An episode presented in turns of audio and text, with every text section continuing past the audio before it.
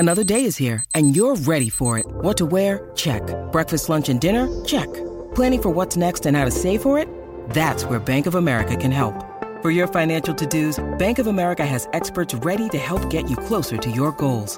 Get started at one of our local financial centers or 24/7 in our mobile banking app. Find a location near you at bankofamerica.com/talktous. What would you like the power to do? Mobile banking requires downloading the app and is only available for select devices. Message and data rates may apply. Bank of America N.A. member FDIC.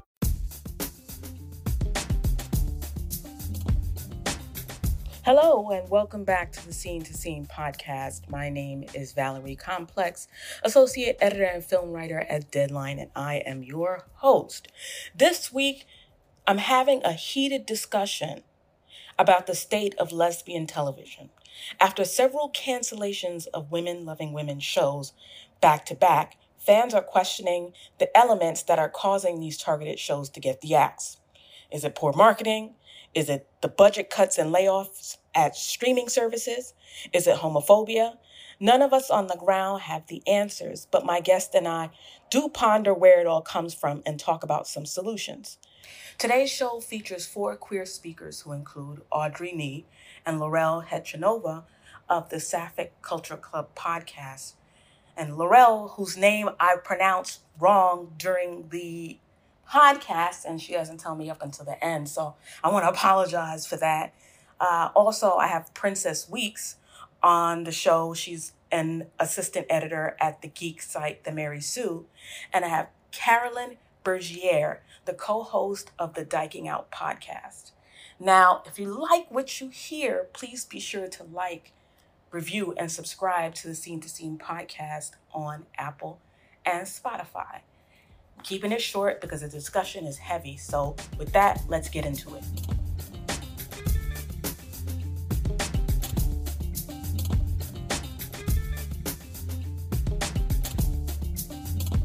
Today's conversation is about TV and film, but more specifically, TV and film that caters to queer folks, even more specific, television and film that caters to queer women. Queer folks. Sorry, I don't want to, get about my binaries there. I've been talking to a friend of mine now about the cancellation of First Kill, because that was still mad. Just canceled. And, I'll tell you guys a theory that I have when toward the end of the conversation, but I just feel like enough is enough. Like when are we going to get enough is enough? Absolutely. When are we going to get something that stays on longer than two seasons? Like one season. Like right. I know, things that don't have the staying power of like the L Word or whatever.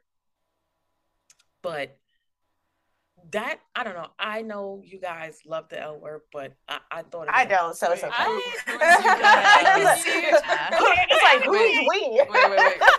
Raise your hand if you love the L Word. Okay. I mean, I love it in a way that I'm like obsessed with it, and I'm glad it exists. Do I think it's a great show? No, not by any means. I respect this. This is a safe space. Yeah. This is a safe space, exactly. Yeah. I was gonna say, I definitely respect it and what it did for that time period and what I guess it's doing now. What is it doing now? Yeah. That's a whole other podcast. Sorry. Oh my God. The L word, ... Why? So, when you talked about its staying power, I was like, why does it have staying power? I know the Q and Gen Q is for questioning why this exists. That's hard. That's deep. That's what the bar is. It's right there. Showtime, right? Like maybe they just don't have a lot of options compared to some of the other streaming services. I don't know. But it's like 5 out of 5 queer people on this call are not huge stands of the L Word, so it's just what is going on.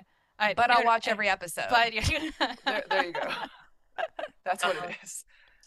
And I just it's not just First Kill. There have been several shows that were taken out like with a sniper rifle. It seems like Gentleman Jack, Then you had The Wilds. Thank you. I blame the boys for that one. What? Yes, they brought the boys in, and then immediately it was like, no, like, oh, our ship dropped. We've got gay. Here it is. You wanted, yeah. And like, even though they went on for more than one season, like what happened with like Black Lightning and what happened with Batgirl, it's like, oh, did you want intersectional shit? No, we don't. Right. Not anymore. Discover that somewhere else. Not on this network. Yeah, it's I didn't realize Work in Progress got canceled. Like, yep. Yeah. It's only 2 seasons too. Yeah, yeah. My goodness, something else. Other things have been canceled. Let's see. Everything Sucks. Teenage Bounty Hunters. The Society. Teenage Bounty Hunter. Yeah. And even though it wasn't explicitly clear, The Babysitters Club, because you know that shit was going to get gay pretty soon. Oh, like that was we were 1 season away. Yeah. Q-Force? Right, yeah. Oh, that got canceled? Damn. Mm-hmm. It sure did. We did that to ourselves, though, not going to lie. Like, we definitely were like, what is this trailer? It was a lot. Because after Gentleman Jack got canceled, I was like, uh-oh, here comes a whole bunch of them are going to be gone. But I didn't think it was going to be... First Kill, because they were like crying about the diversity and it's so this and it's so that, and that was it. It was over. And their numbers, from what I saw, were really good. Like, at least Audrey and I were talking about this, but their initial numbers were better than Heartstopper, right? Which just got renewed for 2 more seasons, I think. Wow, 2. Like it was like double the start numbers. I think was hours watched in the top 10 or something. Well, it's supposedly the people who have finished it, right? That like matter, supposedly. It looks like it, yeah. But I would say like even that's bizarre, because like when The Witcher first came out, they were doing the same thing. Like it had all of these big numbers, and they said it didn't really count for how many people finished the season, but they still wouldn't renew it because they knew it was important to invest in, I guess, white Polish fantasy. And I like The Witcher, course. But it's like, as someone who was like part of like working with Netflix about promoting First Kill, it was very disappointing because like the budget was already very small and everyone could see that, and there were definitely legitimate criticisms of the show, but what I thought was very telling and kind of more about this broader scope of why these things get canceled is that there was a lot less solidarity in making sure that this show got renewed than there was in getting like Heartstoppers renewed.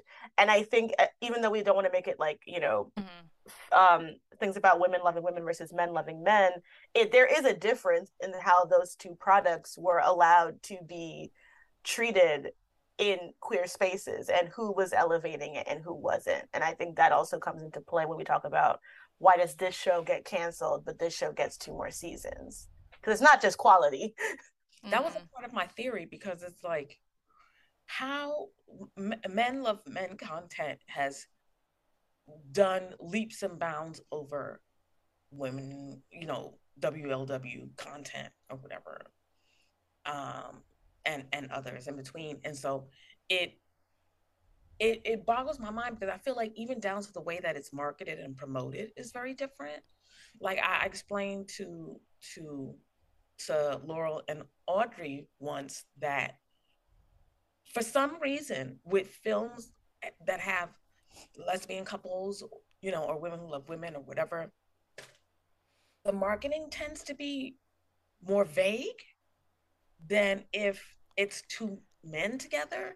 So for the example I showed them was Brokeback Mountain versus Portrait of a Lady on Fire. Brokeback Mountain's logline was pretty explicit that it was 2 guys. But Portrait of a Lady on Fire was like a woman goes to a rich woman's house to paint her picture. I was like, a big part of that is missing. And yeah, you could search it. You can search it. You believe me, I did it. I showed folks because I was like, am I crazy or what? Sometimes they're more explicit than others, but most of the time it's very vague when it comes to women and very sort of obvious when it comes to men. And I was like, okay, so that's like misogyny, right? It's misogyny and it's whatever else you want to call it. But I'm curious to know what you guys think about that. Let's get into talking about this dynamic and why, what Princess brought up, why the two are so different. Can we talk about, like, the most salient recent example being A League of Their Own, people not knowing that that is queer? You know, it's I feel like that got tossed around in queer circles, being like, hey, did you know this show is, like, super gay? It's super queer. There's so many lesbians. There's, like, trans mask representation. You would not have known based on the marketing, you know? And I'm seeing a ton of tweets that are like, I've been blindsided by the gayness, you know? Whereas if it were like a male-led show, I think it would be a little bit different. I mean, that's been a problem too with the reviews that they're getting. Since you're watching it on Amazon, the reviews are right there. And so many of them are snarky things like woke Olympics and didn't know that this was the gay agenda and all this kind of stuff, that these people really just thought that this was going to be a remake of the movie. I also think that a lot of people after Broad City maybe kind of forgot about Abby Jacobson. Like, if you weren't queer, you forgot that Abby Jacobson is queer.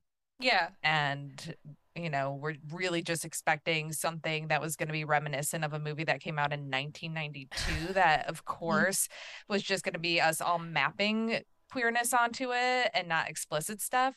But I think, like, anybody who I know who is queer who watched A League of Their Own, the movie, saw it as a queer movie, and any straight person would be like, what are you talking about? That wasn't a queer movie at all. No one was gay in it, you know? And it's like, queer doesn't always mean, you know, playing with sexuality. You know, there's a community, and there are different factors. It's layered. But of course, people refuse education, so they don't, you know, they're not trying to.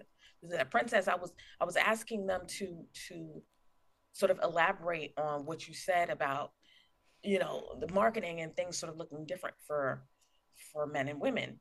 I think it's kind of, it might actually be a post blue is the warmest color thing, because I remember that movie like being both very explicit about its sexuality, but also people were very aware that it was being used in a very fetishistic way because it was like a male director. And I think post that, people have been trying to soften things, you know, like go in the opposite direction of like, it's not going to be super sexual. It's going to be very like soft. It's going to be, you know, two white women looking very sad at each other, or like, you know, like all these period white dramas where it's like this one younger woman is going to go to this older woman's house and like fix herself. And I think that was their way of trying to avoid being seen as fetishizing lesbians, which is obviously a historical problem, but they also don't really know how to show and express female love either. So it's like, I think it's kind of like we lose either way, because the people in charge are usually not lesbians, not bisexual, not women, loving women, or, you know, queer women, queer folks, as Valerie said. And that's part of the problem, is that the marketing is so safe. And for some reason with two men, they don't have that same inclination. Why, I don't personally know, but I think it's mostly because lesbian and queer folks being together tends to be fetishized in that way if you have tits. One example that came to mind for me was in terms of marketing. I remember, I think it was The Favorite and Disobedience came out around the same time. And Disobedience in the marketing was very much like forbidden love story between these. The Favorite, I actually had no idea it was going to be gay going into it. Same. I just knew the cast and I was like, what the hell? Why didn't they say anything? But then The Favorite was like the runaway commercial success. So I think sometimes it works against us, like that people see, oh, this is a lesbian film, it's not for me. Whereas like maybe studios are trying to trick people into it and being like, oh, if we say this is like mainstream, because so many times people see anything that's like lesbian or two women or something like queer, they're like, oh, not for me, even though we're constantly having to watch straight stuff and being like, well, I guess this is what we're watching, you know. I will say that it's a hard comparison, though, right? Because if you look at even sort of what The Favorite is versus Disobedience, like even just the stills from the movie are like, oh, cool, we're going to be in this like sort of gray and beige Orthodox Jewish community for the rest of this like film. Or you could be in this like this palace and shooting, I don't know, what did they shoot anyway? But like, yeah. True.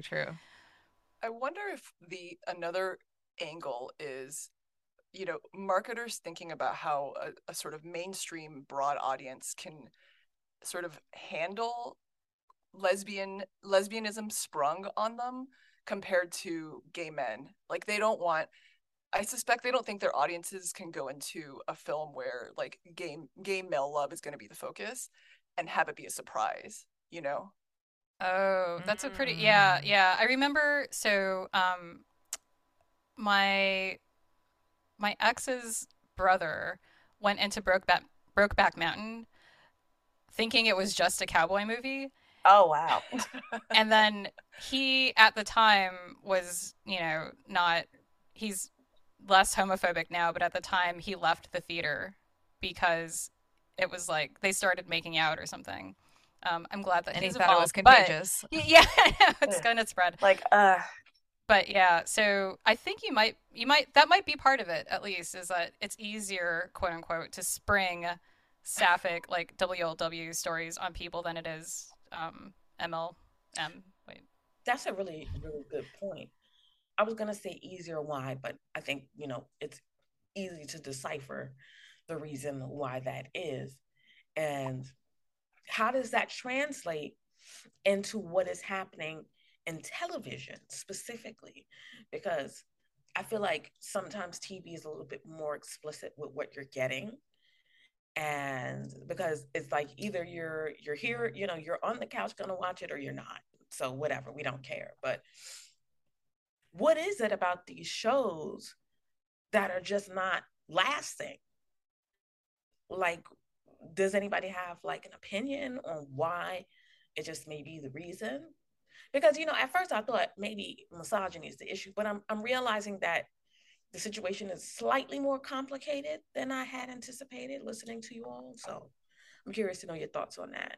Well, I think, like, I want to say this. I think when we say easier, I think that's something that's worth unpacking, because it's not like people don't have the homophobic reaction to like Brokeback Mountain. But I do think the difference is that in fandom, we have seen fandom communities be much more willing to like cinnamon rollify two men, and especially if they're white cis men. And we have fandom that is much more willing to support a show that queerbaits them with like two men in a very different way than if it queerbaits them with two women. So we also have like our communities are just much more willing to show support for mostly white couples, but white queer couples that fit those aesthetics when it's drawn out. You know, I was talking to Dana Pickledy about this, and it's like so many people about First Kill were complaining, oh, they get together so quickly, you know, and people really want this dragged out whole season until they touch hands thing. And like, I don't know where that comes from either, because I'm like, you know, I read my romance books, and I'm like, I want it to be a one and done. But there is also this sort of this desire to have queer shows be tensioned the whole way through. And when you have something like a First Kill or a like Fort Motherhood or these other shows where they're very queer at the very forefront, what you see more is this nitpicking about, well, is this the right kind of queer relationship? Is this what we want to have? It's like we see a lot of hyper scrutiny when it comes to these queer WLW relationships in comparison to how the fandom responds to MLM. That's interesting. This is a very different theory, and I know this is probably just a small part of it, but I do blame lesbian TikTok a little bit. I honestly think that people are, you know, there's a limited amount of content that you can take in, and lesbian TikTok, it's crazy. People spend a lot of time on there. And when I talk to people, like, are you watching this show? Are you watching this show? They're not, but they could tell me all about what's happening on TikTok. I have no idea. I'd rather watch content that's like well-written, acted, and directed. That's just my, you know, not to knock anyone who's into TikTok. Don't want to yuck anyone's yum. But I think that there is such like competition that it also makes it a lot harder for these shows to survive. Like, there are a lot of queer women I know who don't even know about A League of Their Own, and they're like, oh, the movie? I'm like, are you kidding? This is the biggest thing right now. Like, you don't know? Where are you? So now we have social media could also be playing a big part in this. What do you guys think? Oh, I agree with both of them. I think Princess was spot on about like the vanilla packaging of the queerness for white heterosexuals ultimately, right? Because like if you think about the queer shows that do remain, like Queer Eye is an example. Like granted it's, you know, not like a scripted fictional show, I guess, but what is that? Like it's a vanilla show that's kind of packaged to serve a heterosexual audience, you know? And like what are the WLW shows that are still surviving? Like we have Generation Q, Winona Earp, is that still on? I think so. No. Okay, never mind.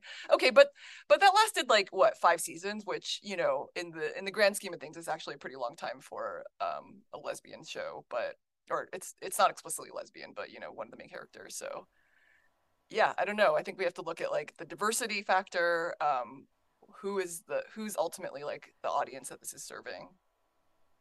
And let's not discount misogyny. I mean, no, of course. Never.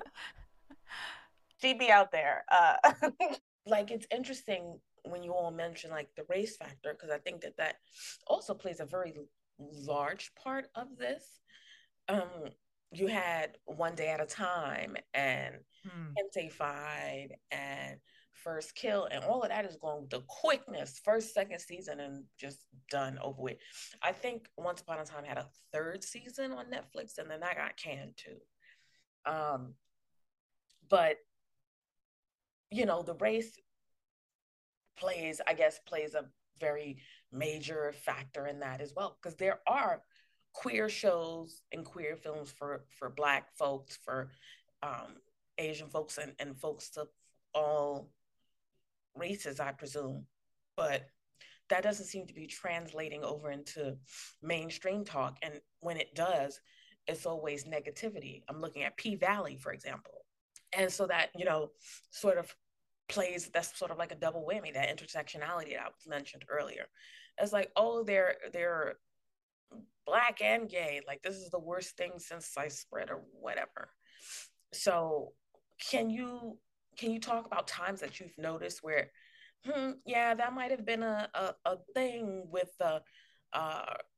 marginalization of some sort? I mean, I think you can look no further than the conversation that we have between something like, you know, The Favorite, My Portrait of a Lady on Fire, and Pariah. Whereas like Pariah is very much only known in niche circles and like usually Black, usually film nerds, because, you know, watch more movies as always. So like, you know, that's a movie that I remember seeing as like a young bisexual Black woman and just being like emotionally and totally riveted. You never see that spoken in the same category as other white leaning queer stories. You know, we have so little. I also feel like when I was in a chat with some people, we were talking about the ending of First Kill and people were bringing up other like important queer shows that are with women, and they're all white, you know, and all shows I watched with solidarity, wanting my ethnicity, my race to be represented in it. But the reverse is not often done.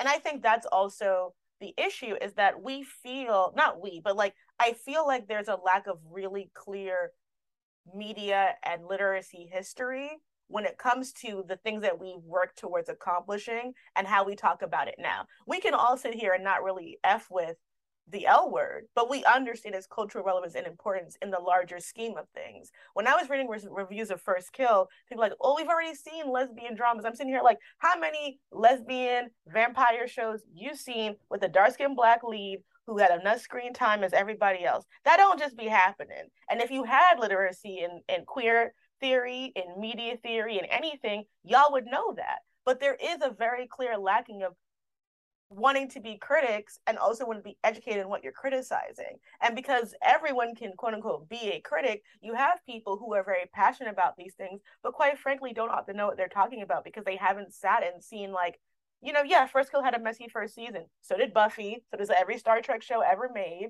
And it's like, we know to give stuff growing pains then, but that has not translated, and it leads to people kind of not giving shows chances to actually grow, nor solidarity watching. The last thing I'll say is that, like, Quantico was a terrible show, but I watched it in the background because it was an Asian-led female show, and I was like, I want this to get another season. I'll put it on while I'm doing homework on Hulu so it can get some streams. Like, where's that energy for the things that we want to see more of?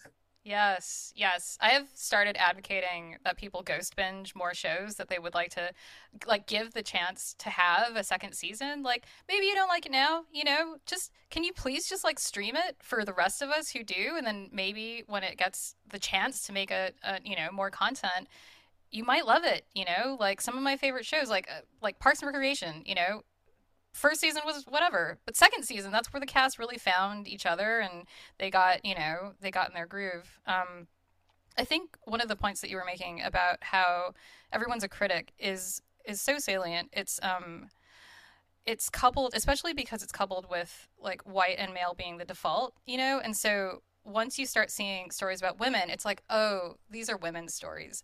And then you start throwing like people of color in there as well, and like queer women of color. And it's like, that's like three levels of like, oh, not me.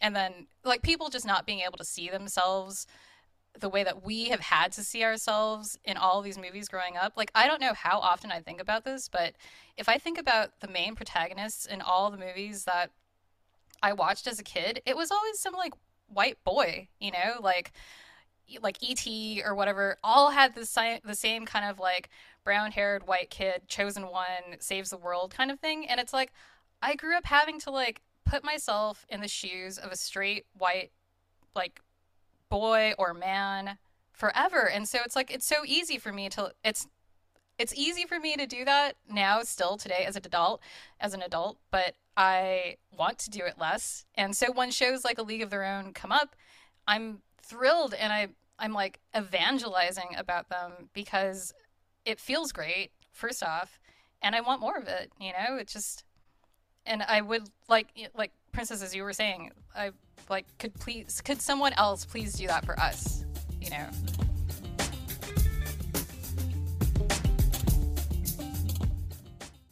Judy was boring. Hello. Then Judy discovered Chumbacasino.com. It's my little escape. Now Judy's the life of the party. Oh, baby, mama's bringing home the bacon. Whoa, take it easy, Judy. The Chumba life is for everybody. So go to Chumbacasino.com and play over 100 casino-style games. Join today and play for free for your chance to redeem some serious prizes. Chumbacasino.com. No purchase necessary. Void where prohibited by law. 18 plus terms and conditions apply. See website for details. On the topic of advocacy, I think there's also something to be said about like foundationally what the support we're getting is, right? Like, I think First Kill, Valerie, you had mentioned the budget was something like peanuts, right? Like $5 million for the entire season. Compare that to a show like Stranger Things where it's like $30 million per season.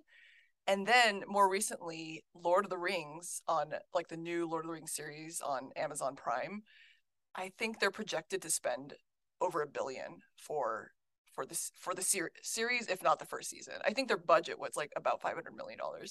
And it's like, are we going to see POC characters in Lord of the Rings? Are we going to see some like, you know, queer, Black, Asian, etc. hobbits? Is that going to happen? I don't know. Maybe.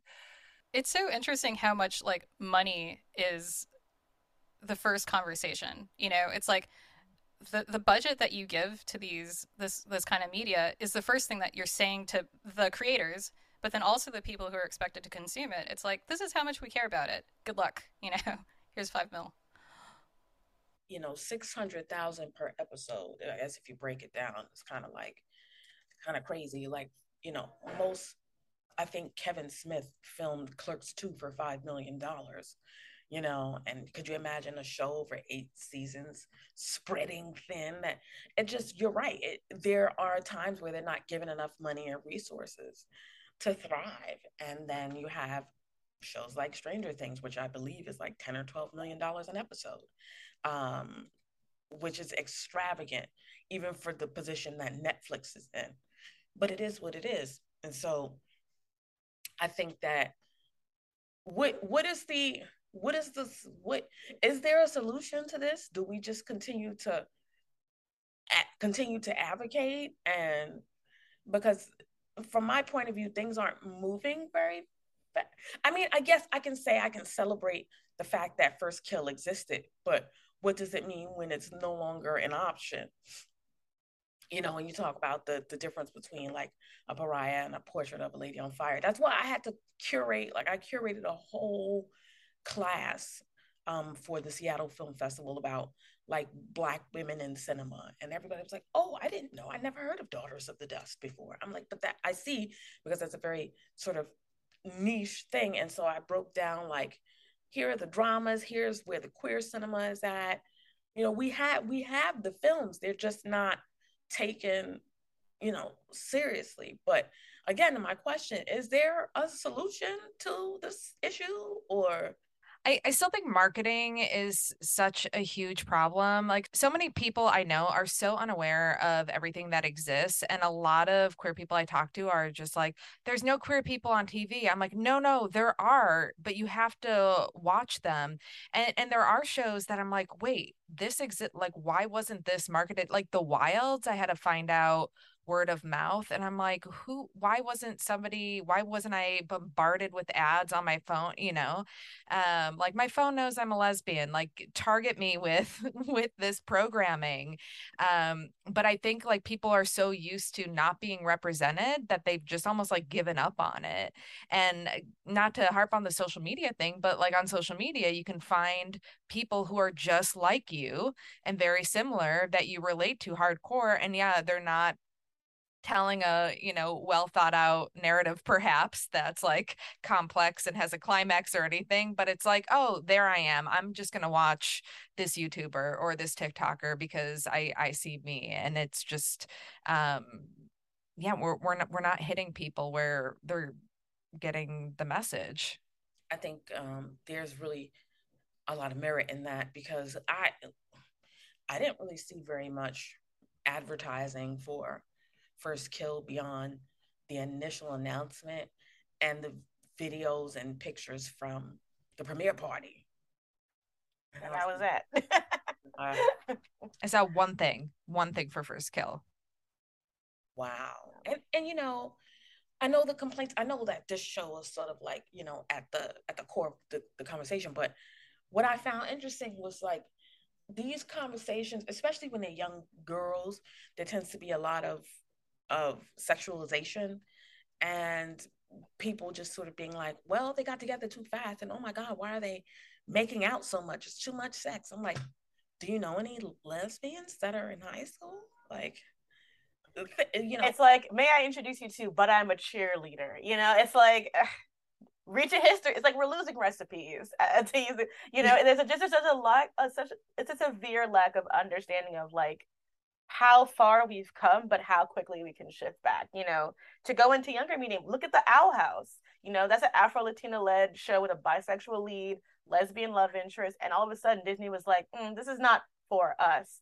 And we're seeing what's happening with Warner Brothers and Discovery. Shows can be lost like that. I think depending on where you are and how your criticism works, it does end up being up to us to kind of making sure that we are making sure that when we're promoting things and when we're showing love to things, that we're diversifying who we're following and who we're getting our thought leadership from. You know, like it is very easy for any of us to get caught into a bubble where we're not seeing stuff, you know. And I'll admit this, I was looking to start A League of Our Own because I'm like, I only ever heard of it as being like Abby Jacobson plus Negroes. You know, I didn't know how those Black people were going to be in the show, you know? So for me, as a Black woman, it's like, I don't want to get invested in another queer show where I have to choose, am I going to be queer or can I be queer and Black? Like, you know, I'm really over that. So I think it's important that when they're marketing these shows, they're marketing with what makes them good on the forefront. You know, Bridgerton was really good at that because you saw that there was a Black man in that show forever. You know, the second season, they got dark-skinned, you know, Indian women to be the lead. Like, that's the kind of thing that I think shows need to start doing. And I also think that we need to just encourage people to watch more things. My life has been so much better since I stopped watching every single Marvel thing as soon as it dropped, because I really don't care. So, you know, it's just, we should be encouraging people to just watch more things, be more educated, and not in a ivory tower sort of way, but to understand how we got from, you know, Xena and Gabrielle as subtext to like now when they write Xena comics, they're in a bed together, you know, to understand how we got there and just how recently that is. You know, the first queer canonical women love women couple in Legend of Korra only came out 8 years ago. Like it's not that far that we've come. And even that was really just like a little thing at the end, you know? Yeah, and also we have to stop looking at corporations to give us representation, yes, because they are not in the business of doing that. Because all those people, everything good that has come out of Disney and Nickelodeon is because creators who are queer worked very, very hard to make it happen, and not because those companies wanted to do that from the jump. I think, okay, so I'm gonna throw this out there. Please delete it if I'm just embarrassing myself.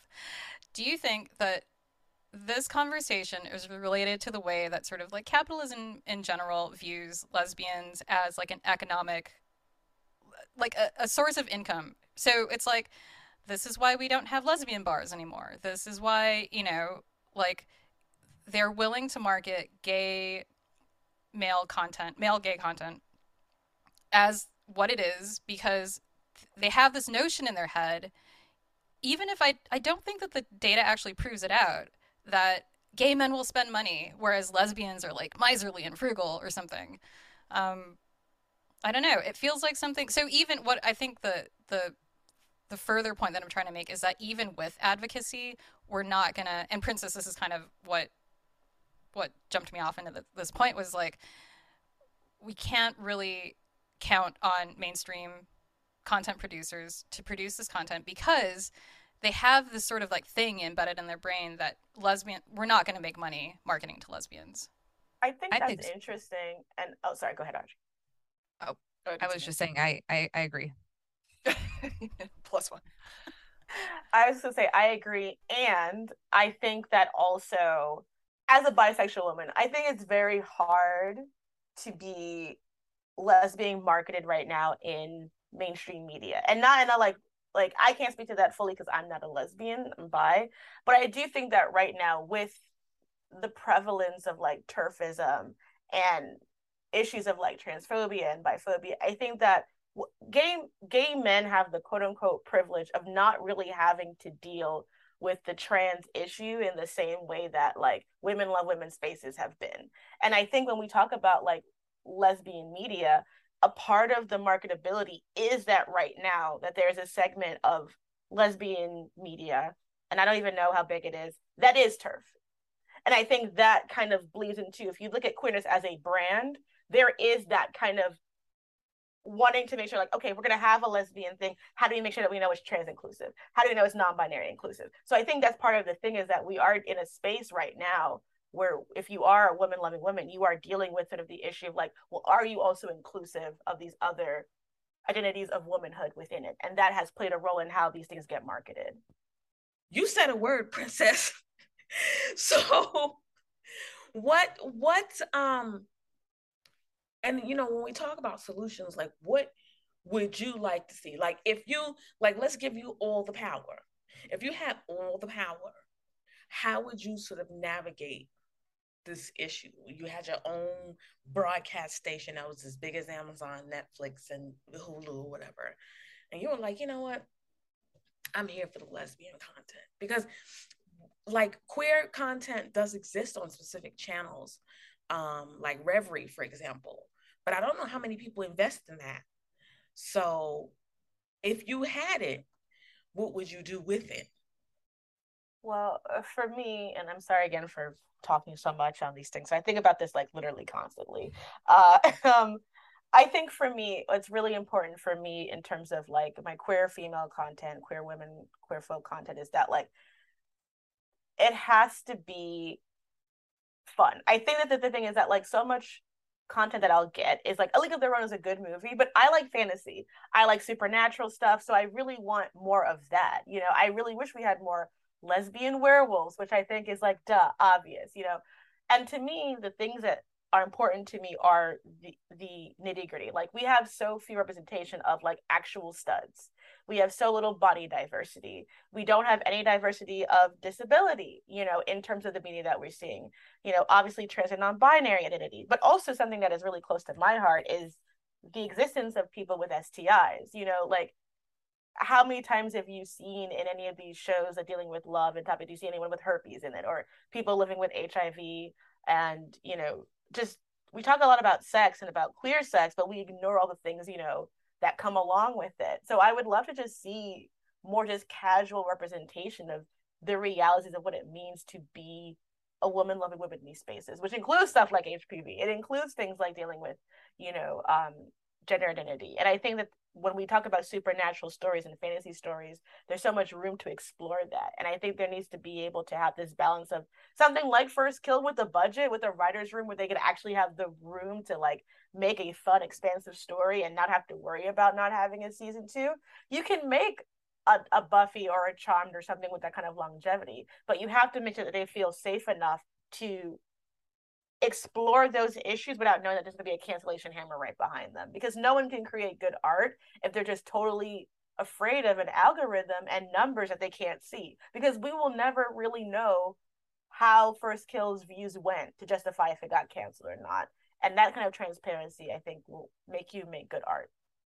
Yes, everything Princess said. I think that this dream network has to span the entire spectrum, right? Like, there has to be space for trashy lesbian queer women reality shows all the way up to like the prestige television that we get from HBO, you know? Like, I think there needs to be space for everything. And on the topic of Supernatural, that show, Supernatural, lasted like 15 seasons on the CW, you know, which I feel like CW and Netflix are probably the main offenders in canceling these shows that we're talking about. So basically what Princess said, yeah, exactly that. For me, I think it's just throwing so much money behind these projects. If I think of like Yellowjackets compared to The Wilds, I like Yellowjackets, but for me, there are a lot of things that like aren't really necessarily like adding up story wise in the show for me. But I'm watching it, I'm enjoying it, but like the star power behind it, it's like shot so well, and I enjoy it and I'll watch it. But if I don't know what the difference is in the budgets, but yeah, if more shows had like a Yellowjacket type budget, imagine what you could do with it, and getting the star power attached and getting the producers and the showrunners in Hollywood who are trusted by these studio heads, and given that room to fail a little bit in the beginning and still given a second chance. And I don't know too much behind it, but when looking at like A League of Their Own, the showrunner is Will Graham, who did Mozart in the Jungle, Peabody Award winner. If it was just Abby Jacobson, I think there'd be a very different story of how it went down. Like, from what I know, the original writer's room was actually scrapped. So they had the money to hire a writer's room, do it as a 30 or a half hour comedy and be like, you know what, this isn't right for the story we're trying to tell. Reassemble, readjust, and move forward. What queer shows are given that grace, you know? I'm gonna plus one to Princess's fun, and also Carolyn's room for forgiveness. I feel like the combination of the two is so important, and it's just like table stakes for other content. I think the other thing that I'll add is more intersectionality. Like, three of my favorite shows right now are A League of Their Own, Reservation Dogs, and What We Do in the Shadows. And it's like could I have something that just like mixes all of that stuff? It's like indigenous vampires rooming together who are queer, you know, it's just something like that would be one of my dream type shows. And so it's not like, oh yeah, are you watching the latest indigenous show, you know, or it's like, are you watching the vampire show or the queer show, you know? It's like, can we not stop siloing this kind of content? Yeah. I think I agree with all of you. I don't have a solution to it, or, you know, but I know what I would do were I to, you know, be given money. People have to be free to create the things that they want to create. And I know a lot of times there's a lot of studio involvement, especially if you're new. Everybody has a hand in what's going on, and because they're not listening to you, they're not making the connections where the creators would. And so I think people have to be given the money and the creative freedom to create what they want to create in the way that they want to create it, as opposed to, because you see like films like The Favorite and they just feel so free. They just are what they are because the directors and producers were given the power to create this wild as hell story. But, you know, I don't think you can always, and it's so obvious when there's like network interference. You can see it like all over, you know, certain superhero conglomerates where you just know that it was like a boardroom decision.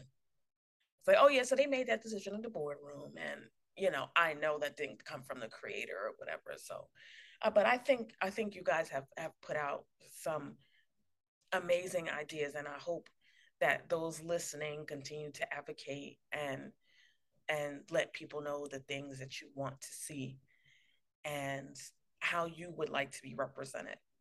Thank you all for coming to this, you know, to talk about a subject that's very sort of complex, and there aren't just, you know, there isn't just one answer to that. So can you let the listeners know where they can find you on social media? Carolyn, I'm presuming you're not on TikTok, but I want everybody to say where listeners can find them, and, you know, where they can listen to your podcast, your videos, anything like that. You can find me, Carolyn, at TGI Carolyn on Instagram, but I also co-host a podcast called Dyking Out. That's at Dyking Out. And I just started a League of Their Own recap podcast, and on some of the episodes, I'm recapping the episodes with the writers who wrote them. And in addition to recaps, I'm going to be talking to like the costume designer and other folks. So really excited about that. And that is League of Their Own Recap Pod on Instagram. That's exciting. Congratulations. So exciting. Thank you. It's so cool. So fun. You can find me on Twitter under Weekes Princess. On YouTube as Princess Weekes. I think I am on TikTok now as Princess Pendulum. And I just talk about the same things I talk about here today. I also do the Netflix Geek podcast with my lovely co-host Tessa. We just did our Lock and Key episode. And I'm just very happy to talk to all these cool folks today. Like, this was really, I've been having this rant in my heart for a while, so this was great to get it out. I was also going to say same. It felt really cathartic to say all this stuff today. I'm glad we got to be a part of it. So you can find me at Hechanova, Hechanova on Instagram. I also co-host a podcast called Sapphic Culture Club with Audrey. And you can find that at Sapphic Culture Club on Instagram or at Sapphic Podcast on Twitter. And you can find me on Instagram at Audomatic, Audomatic. And then what Laurel said, I'm also on TikTok as Louisa Gay Alcott, but it's just videos of my dog. So, you know, if you want to see a goblin running around, like, check it out. But yeah, it was such a privilege to talk to you all today. Wow. Like, you guys are an amazing group. Like, I've been on the Dyking Out podcast. I've been on the Sapphic Culture Club. And that's why I wanted to give you guys a chance to return the favor and come to my podcast. I really appreciate you all for coming out and, you know, being candid with the things that you say. I've never given this information out, but I'm going to give it out right now. My Twitter handle is Valerie Complex, and my Instagram is Valerie_complex2, because my first profile was deleted by Instagram. Thank you very much for listening in. And if you like what you heard, be sure to like, review, and subscribe to the Scene to Scene podcast at Apple and Spotify. And with that said, see you later. Bye, everybody. Bye. Thanks, Valerie. Bye. Thank you all so much. Thank you. So great meeting everyone. Yeah, this was great.